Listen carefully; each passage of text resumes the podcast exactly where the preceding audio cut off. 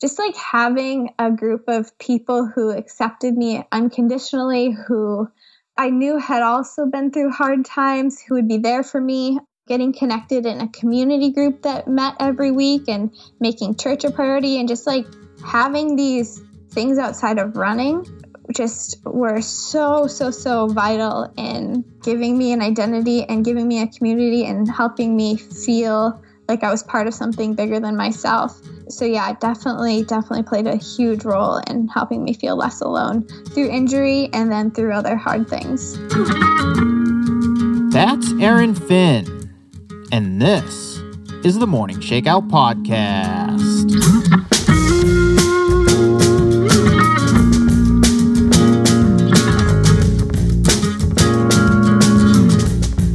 Hey, what's up, everybody? I'm your host, Mario Fraioli, and for this week's episode of the podcast, I spoke with Erin Finn. Erin is the real deal. She was a 10 time All American at the University of Michigan and a four time runner up at the NCAA Championships. She holds four school records for the Wolverines and has personal bests of 1523 for 5,000 meters and 3151 for 10K. But those numbers don't even begin to tell her story. Now in her mid 20s, Erin is a first year medical student at the University of Michigan. She's still running, putting in 80 miles a week around her studies and other commitments, and she has her eye on moving up to the marathon in the next couple of years. We had a great conversation talking about her relationship to the sport and how it's evolved since she first got started as a young kid, why she's inspired by people who go about running differently, and along those lines, why she chose med school over pursuing a career in professional running.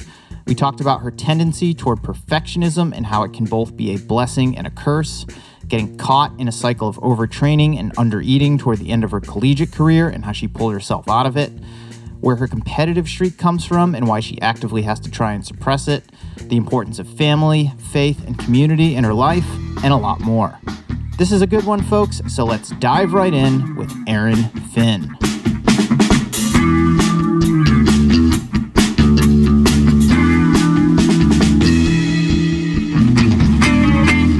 Right, Erin Finn, thank you so much for taking a break from your busy medical school schedule to speak with me for the Morning Shakeout podcast. My absolute pleasure. I'm really excited to be here. Let's start there. Let's talk medical school. You are in your first year at University of Michigan Med School where you did your undergrad work. How are things going for you at this point given the craziness that is surrounding us in our world right now? Honestly i love i love med school so much. Um, i am really really excited. I, I am really happy i didn't put it off longer um, than i did. It's uh, really just something i wanted to do since i knew i was going to grow up someday.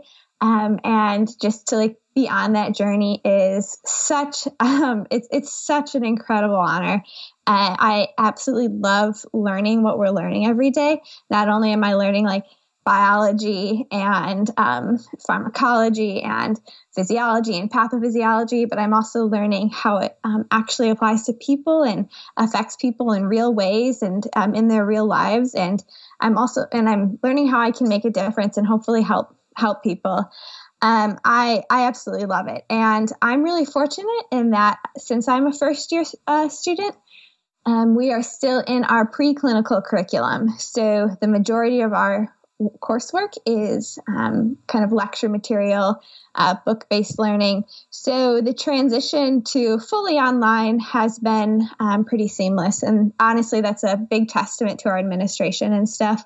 Um, but yeah, I've been really lucky that my learning hasn't been too um, too negatively impacted, especially compared to uh, the second, third, and fourth years who have been pulled off rotation. So mm-hmm. I feel really, really lucky right now. When did you first start to take an interest in medicine? Oh, honestly, uh, so my parents are both physicians, and I've you know grown up since day one wanting to be just like my mom, and um, so I probably as soon as I as soon as I knew that I'd grow up, you know, as soon as I I knew that I wasn't going to stay little for forever, so for a really long time. When was that moment for you when you realized that you weren't going to stay little forever and someday you would grow up and want to be a physician yourself? Oh, if I could remember that exact moment, that would be so fun. But um, I don't know, honestly, though, if it was an exact moment. I think um, I just the the older I got, you know, probably between five, six, seven, um, the more I realized how special a person my mom was and how much uh, she did not only for our family but for um, her community um, by serving them. You know, um, as a primary care physician, the more I realize that and if I can be half the woman she is, I'll be doing something right with my life. And um, to be able to give back the way she does, it would be the greatest honor. And so that's kind of where it started. You're early on in medical school right now, but do you have a clear idea of what path you would like to take? No, which is something I'm actually really excited about. I um I've known for a long time. So pretty much since you know middle school i knew i wanted to go to college and to run and to study biochemistry and um, to run collegiately and to do all these cool things. Um, and i had i had plans. I knew what i wanted to do um, and so for the first time i really don't know what i want to do and um, that's for me really exciting and i think it's leaving a lot of room to explore and to really figure things out and learn more. And so I'm really excited that I don't know exactly what I want to do. And next year, once I'm on rotations, uh, that will hopefully uh, make itself a little more clear. Was not knowing what you wanted to do a little scary before you allowed it to become exciting? I think everything that um, is unknown, you know, is scary. So i mean i've had that i've had the same you know similar thing in running and with races you know an unknown before a race. Can i take that in and process it as something that's negative and something that's scary and something to dread? Or can i look at the opportunity and the excitement in it? So i think um, it definitely could have been experienced negatively and been scary but through things i've learned in running and other aspects of my life i've been able to you know, take it as a complete positive and an opportunity. You did your undergrad work at Michigan. You ran there collegiately. You just started med school at University of Michigan. Was that an easy decision for you? Did you weigh any other options such as leaving state or or going elsewhere? did you know all along that you wanted to stay in Ann Arbor? Um so I I have always told myself I didn't want to go to Michigan when I've been looking at other schools. Um, I Stanford actually has always kind of been been my dream school, and I almost went there for for undergrad, and I almost went there for med school. But um, every time I kind of actually sat down and weighed out all the options, um, Michigan really has just been the better fit for me.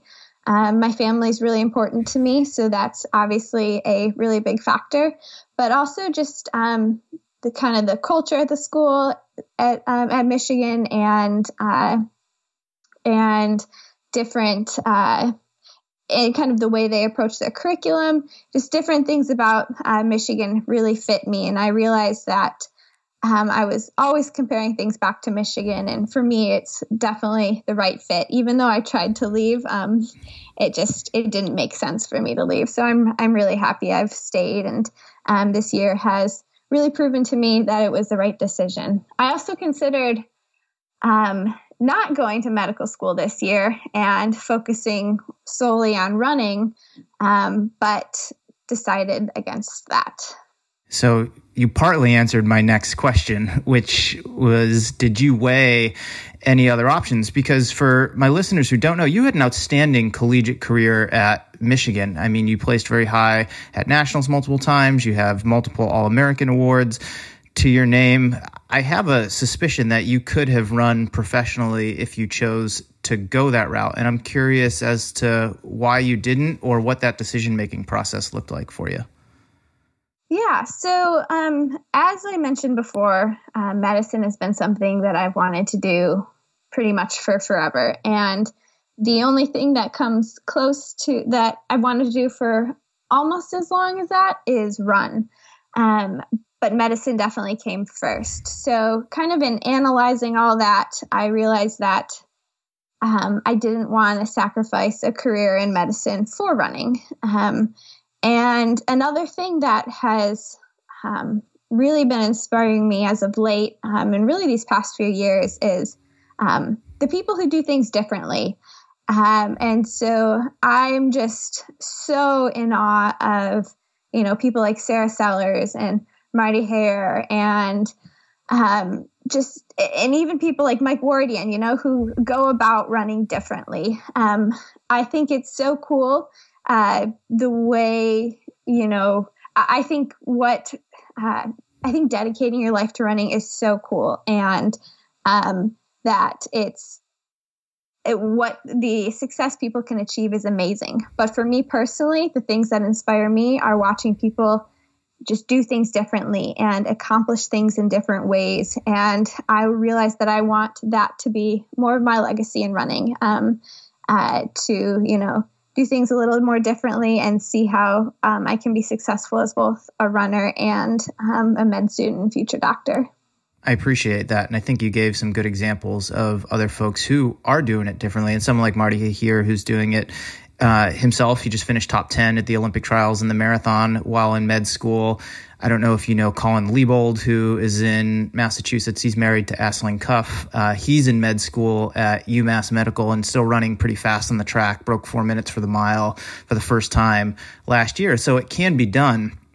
I'm curious, does being in med school and still trying to train at a pretty high level take any of the running related pressure off of you, whether self induced or external?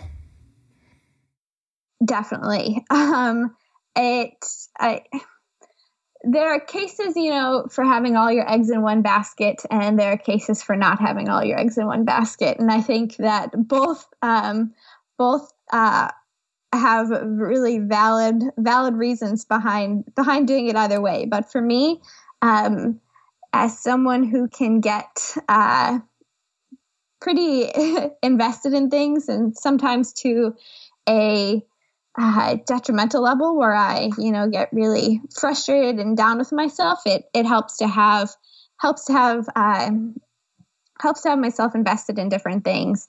And um, I know that if I have, you know, a bad day, a bad day on the track, you know, I can, um, there, I still got more going for me and I can still, uh, you know, work, I can still try to make a difference in a, um, another field, you know, in my studies. And if I have a, have a bad exam, I can get out on the track and put in some good, put in some good repeats and help myself, uh, kind of just change the pressure a little bit. So it goes both ways for sure.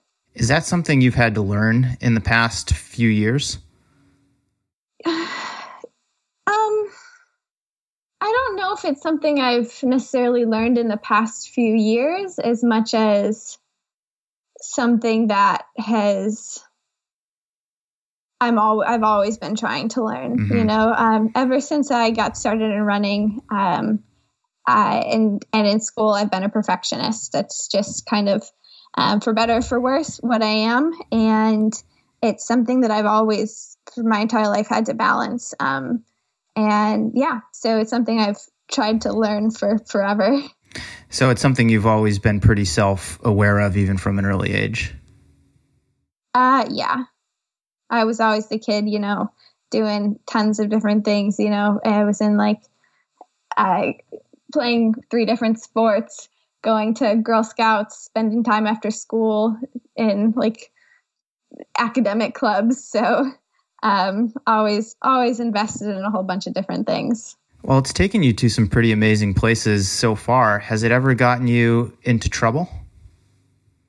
I think that the way perfectionism has most severely um, manifested itself in me, what has been in my pursuit um, of running especially in female distance running, there's um, a tendency to think leaner is better and um, to that more is better and that uh, harder is better. And so, kind of being a perfectionist, and I'm sure other perfectionists and just other people in the sport can agree that, um, you know, you might uh, tend towards each of those extremes. Um, uh, each of those extremes in running. And um, so, kind of, and that can, you know, it can make you really good for a season or two, um, but then it's a slippery slope down, and you can end up too thin, um, hurt, and with you know negative, uh,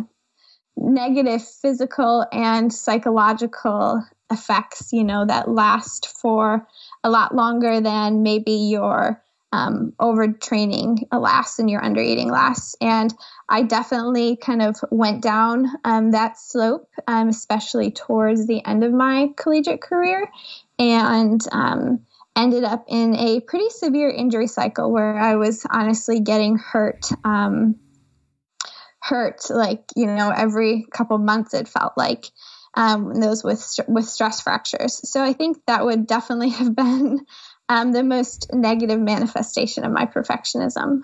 Well, I appreciate you sharing that. And I think a lot of people listening to this can relate. I can certainly relate because even though I'm a male, I've been in that same position. And it happened for me post collegiately when I was trying to do everything possible to become a professional runner. And same thing. I ended up in this very vicious cycle of injury for a few years, and running wasn't fun. And that perfectionist attitude got me into trouble. It also taken me to some pretty good places by that point, but I had to learn how to temper it a little bit.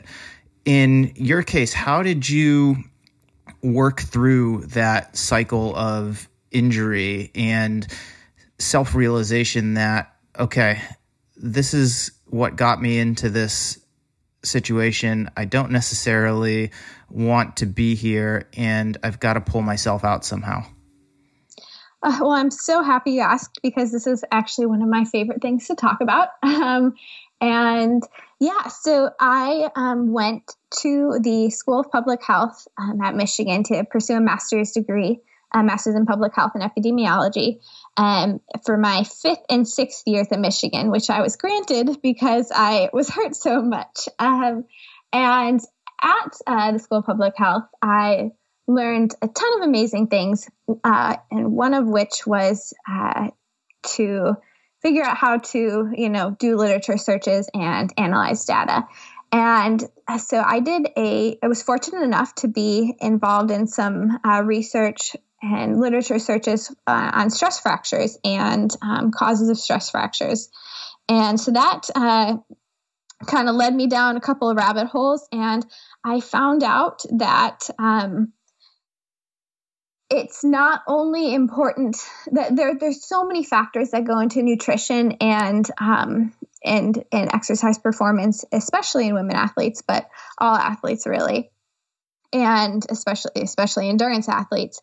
And I learned that um, not only is adequate food intake super important, but also um, food intake, you know, spread out and um, given in uh, adequate uh, adequate amounts throughout the day, and how you need to you know be fueling you know um, with like good breakfast, lunch, and dinner and snacks, and you can't just be like stacking all your um, nutrition at one time in the day and calling it good, and how it's super important to you know be refueling soon after soon after workouts, and how all of these things are important for more than just um, muscle recovery and bone recovery and training response, but they're also um, extraordinarily important to um, your hormonal response that mm-hmm. keeps your bones healthy and um, keeps uh, uh, kind of is it's super important for normal um, normal menses in women and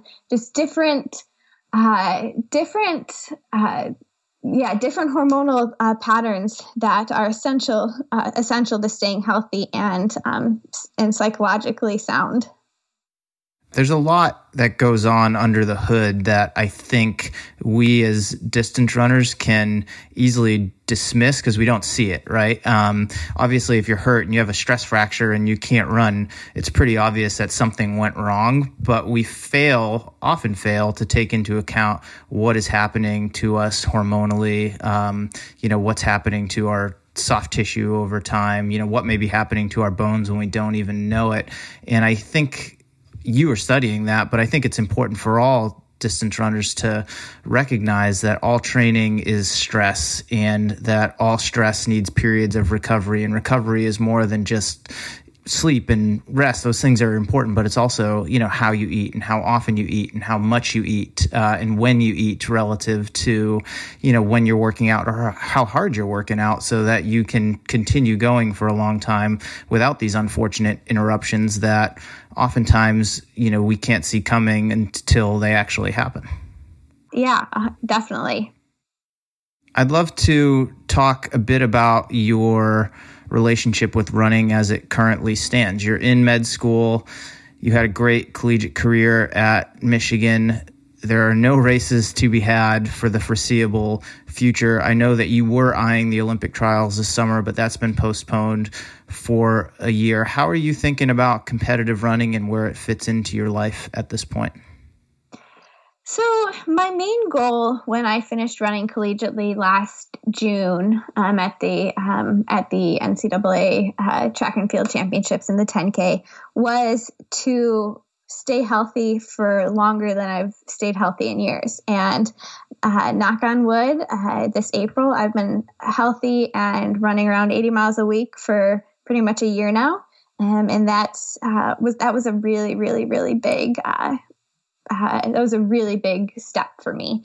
And um, I kind of wanted to get there to see if, um, you know, there would be some potential someday to run a marathon because if my body hadn't healed enough to be able to withstand that kind of mileage, I figured the chances of me ever being able to train for a marathon were a little bit out the window. So I'm beyond thankful that, you know, the things I learned at the School of Public Health and the changes I made to nutri- my nutrition um, and kind of hormonal state uh, wor- worked and, you know, really helped my uh, body kind of get back into get back into its healthy rhythms.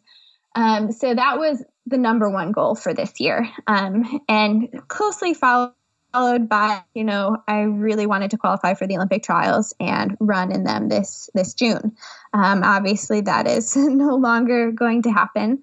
Um, and honestly the feasibility of me running in the track trials uh, next year is a lot lower just due to the uh, logistics of what my second year of school is going to look like. Um, so with that i'm really excited, honestly, like beyond excited to, you know, call myself, you know, a marathoner in training. I don't know if it's if if one can happen this fall, but I definitely want want one to happen within the next year and a half or so. And yeah, I just really want to get onto the roads and explore the roads and um, have fun on the roads. I fell in love with running on the roads, um, kind of as probably a five or six year old up at my cottage in northern Michigan, and um, that's really where um, that I, you know, kind of sustained that love with cross country um, as a high school and collegiate athlete, and um, I'm really, really excited to get back to it. Hey, we're taking a quick break to say thank you to my friends at UCAN for supporting this episode of the podcast. UCAN is unlike sugary sports nutrition because it can be used outside of training too. UCAN is based on the premise of steady, long lasting energy with no spikes and no crash, which is exactly what you want to fuel your day. The new UCAN Energy Plus Protein features 20 grams of plant based or whey protein plus UCAN's patented superstarch energy source. Try incorporating UCAN into your recovery or meal replacement smoothies for a sustained energy boost. I've been using UCAN's performance energy drink before my long runs, big workouts, and races for the past four years, and it's a crucial part of my nutrition plan, providing steady energy that's easy on my gut. In this unique period where none of us are racing, it's a great time to take advantage of the opportunity to try something that is completely different than other sports nutrition. Go to ucan.co slash shakeout. That's ucan.co slash shakeout to learn more about UCAN's one of a kind energy and use the code SHAKEOUT25. That's shakeout25 to save 25% off your first order. If you're already a UCAN fan, you can save 15% with the code SHAKEOUT. My thanks to UCAN for their support of the Morning Shakeout podcast. Now let's get back to the show. You were a great cross country runner in college. Longer stuff on the track, 5,000, 10,000 was your cup of tea. You just mentioned how eventually you'd like to train for a marathon. What is it about the longer distances in particular that have been appealing to you over the years? um, one is that I get beat a lot more easily the shorter the distance, um, and I like to win um, or place well. But um, that's probably a much more superficial reason. Um, I I don't know. I just kind of um, I do know. Um, I really I like I like that runner's high. I like my I like my endorphins. You know, making those opioid receptors in my brain uh, happy and i like that high that natural high i get um, when i'm out there running long running hard um, and just you know the once you get past that 20 minute mark sometimes it feels like you're just i don't know you're in a a different state a different groove and um, it just it starts to feel really good and yeah it I guess I, I like the way it makes me feel once, yeah, once I'm in, once I'm into it. Take me back to how you got your start in running. You just mentioned how you fell in love with the roads as a five, six year old running outside of your cabin. But take me a little deeper into that. Was that just out chasing your parents around? Were you doing it on your own? I'd love to get into those early days of running for Erin Finn. Yeah, so we had a race at my cottage um, on the fourth every Fourth of July. Mm-hmm. It was just two miles, and um, I would, um, yeah, it, and when I kind of beat my mom, who's no slouch herself, um, we realized, huh, this girl should go out for cross country someday, um, maybe when she gets to middle school. And that was honestly the only time I ran, you know, all year for probably the first four or five years that I was running. Um, and then um, a couple, probably when I was a little older, um, sometime in mid elementary school, uh, I my mom would go out and run in the morning, and I'd sprint ahead of her and stop, pretend I was waiting for her, but I was actually, you know, just breathing really hard, trying to catch my breath, and she'd catch up, and I'd sprint ahead again. And I played a ton of soccer, and I did gymnastics, and the only reason I was any good at those sports um, and saying I was any good is a big stretch because I was I was not good. Um, was because I could run. You know, I'd kick the soccer ball down the field, and everyone else would be so tired by the end of the game that no one else would go after it. And um, gymnastics, I just would fearlessly, you know, sprint down, sprint across the floor, sprint down the vault runway, and get myself enough energy to do whatever whatever trick I was going to do. And um, yeah, so by the time I got to middle school, um, things just kind of came naturally and I loved it. And I made some of my best friends in the world with it. And, um, and yeah, it was kind of just cross country and track became a part of my life from there. Have you always had a competitive streak? Oh my gosh, yes, it's terrible. Um, I, I actively have to try to uh, suppress my competitive streak because it gets it gets um, it gets bad sometimes. Does that apply to all aspects of your life or just sports? I it applies to absolutely everything. I will race someone um uh, driving anything, driving euchre, whatever you want to whatever you want to say. It's everything. So it's definitely a vice that I have to um, have to limit. Where does that come from? Do you think? I know I keep talking about her, but probably my mom. She's super competitive too. You mentioned earlier in this conversation how your parents are both physicians and you took an interest in that at an early age. Along with that comes an interest in science, obviously. And you talked earlier about, you know, how 20 minutes into a run, um, you start feel having that euphoric feeling, and then you're getting into what's actually happening under the hood um, in your body from a hormonal standpoint. Is that something that you're always trying to connect how you're feeling, why you're doing a certain workout with the reasoning behind it? So I actually um, I love to know after the fact, you know, kind of the science behind my workouts and my training. Mm-hmm. But I personally like to be a little more hands off in, you know, coming up with with training plans and kind of hand that off to my coach. And I really just like to get into the feel of it and get into the um, get into uh, the emotions of it and just the the experience of it rather than um, kind of any of the nitpicky nitpicky science of it. And I think that's one of the reasons I love running so much is because um, so much of my life is based on science and figuring things out and understanding um, and memorizing all the little details that running really provides an escape. And that's why it's been so, so, so good um, as a medical student because um, it's,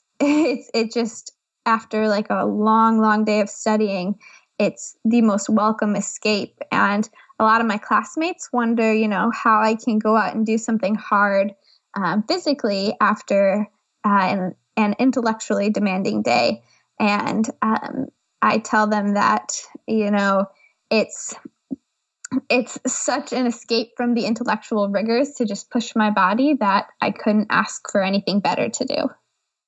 How do you fit it in to your day right now as a medical student? I mean, I saw a post in your blog from a couple months ago. You actually had a screenshot of your Google Calendar and it's all color coded and spoiler alert, it's packed. Um, and you mentioned how you're fitting it in on, on different days, but I'd love to understand how you strategize around your academic schedule to fit in what is a very serious training program trying to put in around 80 miles a week or so. Yeah, so um, as a first year student, I've definitely got it easier than I'll have it um, next year. Um, but uh, because I have the flexibility to listen to my lectures online um, and at double speed and um, whenever I want to, um, as long as it's kind of within that couple of day frame and before we have our biweekly quiz. Um, so I try to take advantage right now of, you know, the times when my brain is most active and the times when my body is most active. So for me, my brain is usually kind of firing on all cylinders earlier in the morning, whereas my body's kind of like, oh, I just want to, you know, lie in bed a little longer, sit on sit on the couch and have a nice breakfast. So I take advantage of that and study hard in the morning and usually, you know, late morning is when I'll get my main workout in. Um, and um, kind of use that um, use that uh, balance of of uh, kind of school time and workout time to uh, to you know provide the rest and recovery that I need either mentally or physically. And then the afternoons are usually full of uh, required class class experiences such as um, you know we have this class called doctoring where we learn more of the soft skills, the art of being a doctor, and um, we have different uh, courses. Uh, yeah, just different mandatory courses in the afternoon, and then I'll try to get a double in, um, eat some dinner, study a little more before bed, maybe watch. Uh, I just started Scrubs, so that's my latest latest thing and um, yeah, and then try to head to bed by ten o'clock and get it all going around six or six thirty the next morning. So you're packing a lot in there. But it's good. It's I'm just so lucky that running is my escape and running is my is my time to rejuvenate myself and um, yeah and i've got uh, i guess not as much these days in the time of the pandemic but when things are normal you know i have some really fabulous friends um, in school, and that really provides a social escape. And um, whenever I can fit in runs with friends um, and old teammates, that is definitely a, a much needed social escape too. Are you doing most of your training these days alone? Um, so I I definitely was doing more alone this year than um, than I have in the past, and honestly, more than I would have liked. Um, and I think that's partially because I was still focused on doing things on the track. Um, but that's honestly something I'm beyond excited for in my transition to the roads is that um, I'm going to be able to take advantage of the Ann Arbor running community a lot more. Um, and start start joining up with different grad student runners. And Ann Arbor actually sent two women to the Olympic trials for the marathon, um, and just really kind of embracing the really strong Ann Arbor running community. Um, and so hopefully doing less training on my own. And I know they do crazy things like run really early in the morning. So definitely going to take advantage of that. Are you working with a coach or are you figuring this all out on your own? So um, through this year, I was still working with uh, Coach McGuire at Michigan, and um, that was great. And he honestly led me to do some really, really um, amazing things thanks to his help and his belief and um, his support. But I think we both recently agreed that if I'm going to transition to the roads and um, work up to the marathon, that um, it would be smart for me to look into um, getting a, a, at least advising, if not more, from someone else. So um, I'm a little bit in the process of trying to figure out uh, figure that out right now. I'd love to talk a bit about writing. I have been following your blog for the past couple of years, and aside from what you've been able to accomplish as a runner, what you're doing now as a med student, you have a real talent with words. And I'd love to learn from you when you started finding writing as an outlet or when you realized that writing was something you enjoyed doing. Oh, well, thank you, first of all. Um, and yeah, um, I want to specify words definitely come a lot easier to me in writing than they do in speaking. Um, it's I definitely am trying to work on being anywhere near as eloquent as I am a speaker as I am a writer, and um, but I've I I've I had some really great writing teachers growing up, and um, honestly, as early as elementary school. And they would always you know they always would harp on quality over quantity because i just would spit out tons and tons and tons of pages of of of writing and of words as a kid you know for every every school assignment and they'd go through with their red pen and you know scratch out tons of things and i remember in fourth grade the first year we got um, the first year we got um, any sort of letter grades. I got like an A minus B plus on one of A minus slash B plus on one of my papers. I don't even know how it was two grades, but there was a B in there, and I remember just being devastated. That perfectionist and, in you didn't take it well. no, not at all. I mean, I still remember getting my stick turned once in pre kindergarten.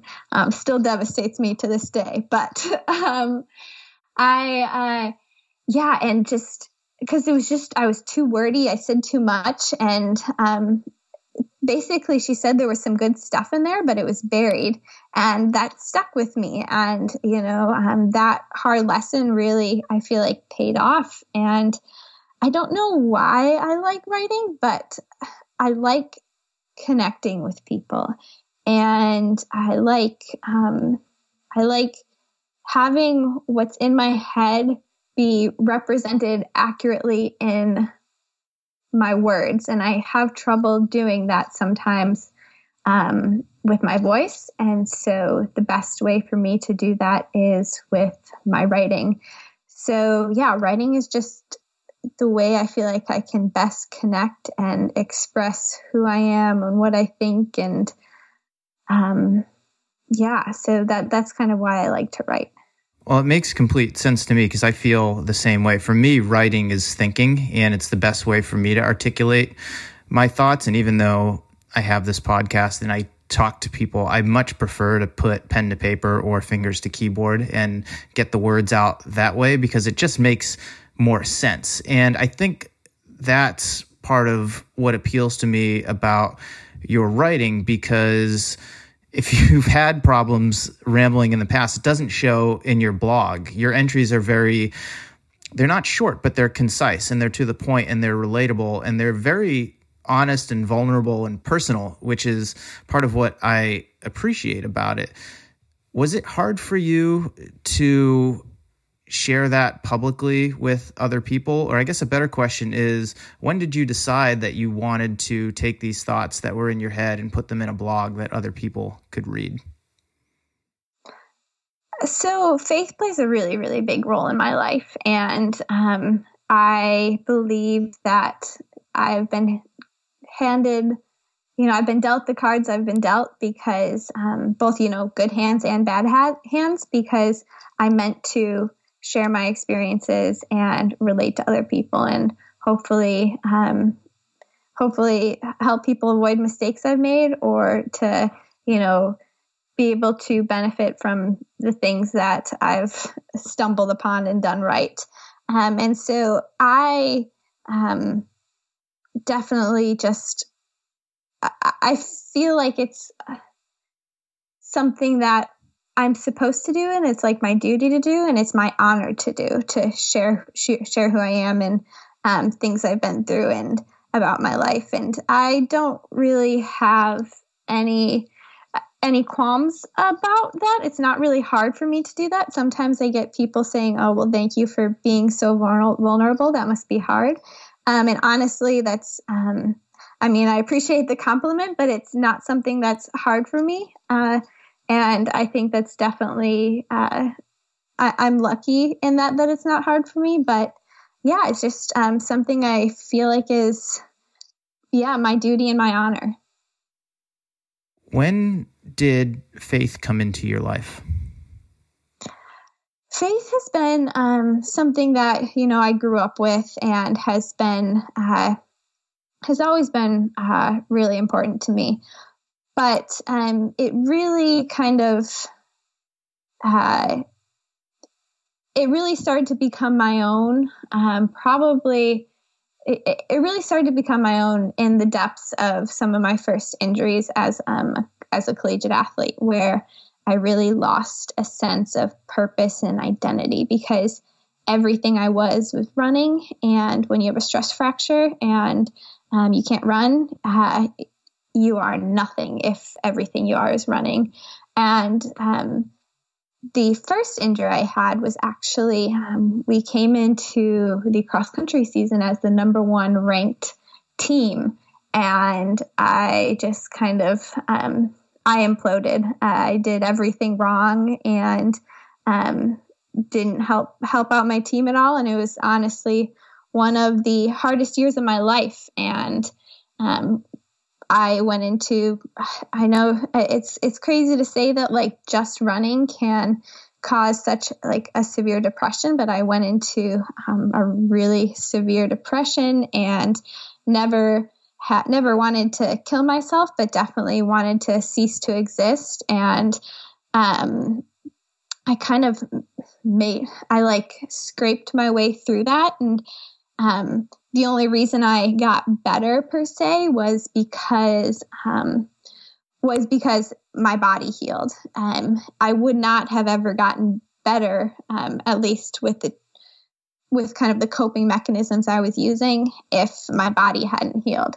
And so that that reason, when I got hurt again and got another stress fracture, um, I um, I knew that I couldn't go through that injury the same way that I went through my first injury.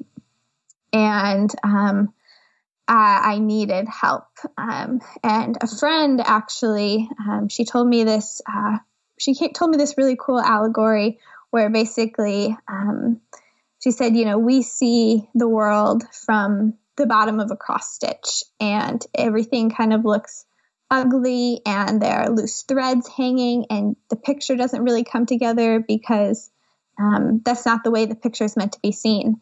But god sees it from the top of the cross stitch and um, it's you know it, every all the the all the loose strings and um, the weird patterns come together to form a beautiful picture.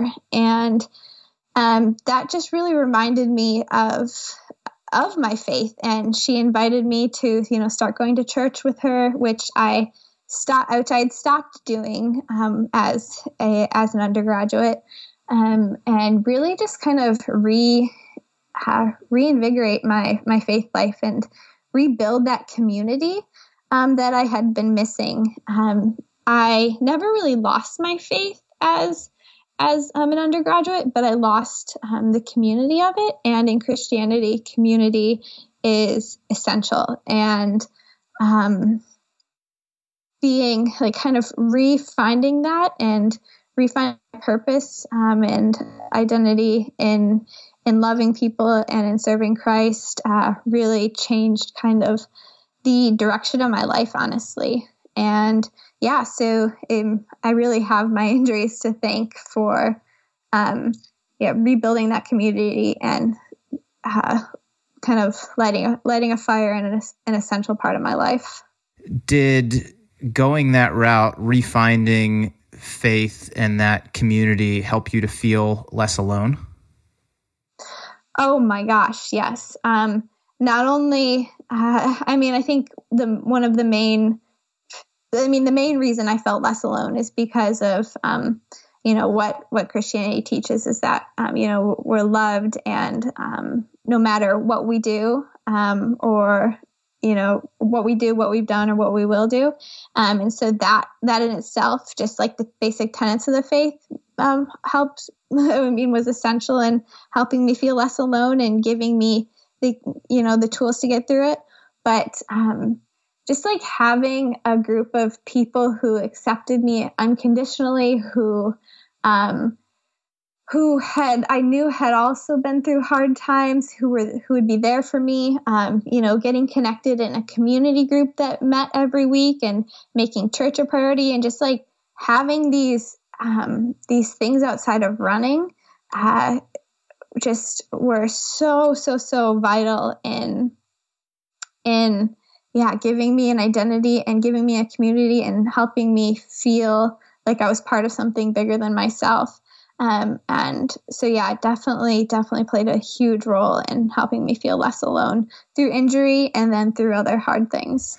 Well, it really comes out in your writing. You often will quote scripture in your blog posts, but you do it in such a way that it's not overwhelming or overbearing. And that's something that I, I really appreciate. And I think even people who are reading it and aren't folks of faith can appreciate. They can understand the lessons that you have learned and are trying to share with others so they can hopefully learn from them as well. Yeah, I try not to um I try not to push it on an, on anyone um because I don't think that that's necessarily I don't think that that's my place, but um if uh, anyone is interested in ever talking more about it, I'm more than excited to to go deeper into it.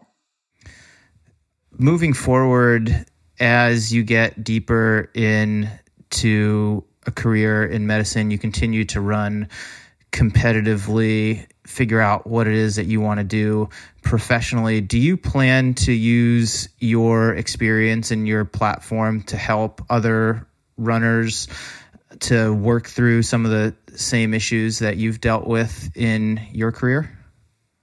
Oh, oh my goodness. I um that's definitely what I want to do with medicine right now. I don't know if it's um what I want to do with my medical career, but it's how I want to use medicine right now. I actually um last summer did a couple of seminars with um with some local high school girls um, regarding uh, kind of fueling and um, then and tying it in with my own story and how I could have stayed a lot healthier had I made smarter decisions.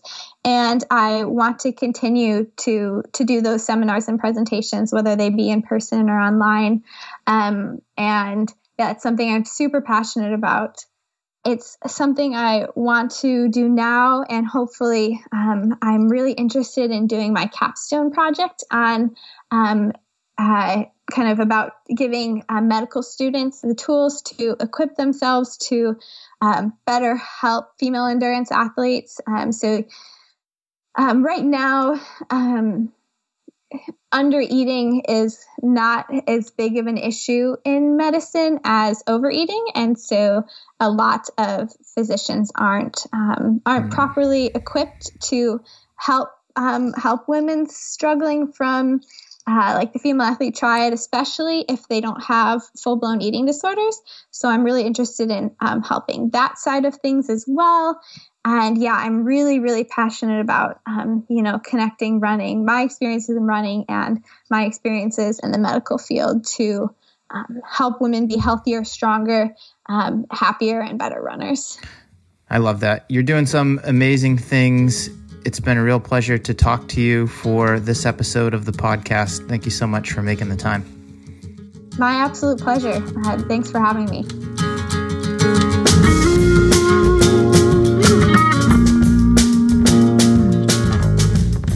All right, another episode in the books. Thank you so much for listening in.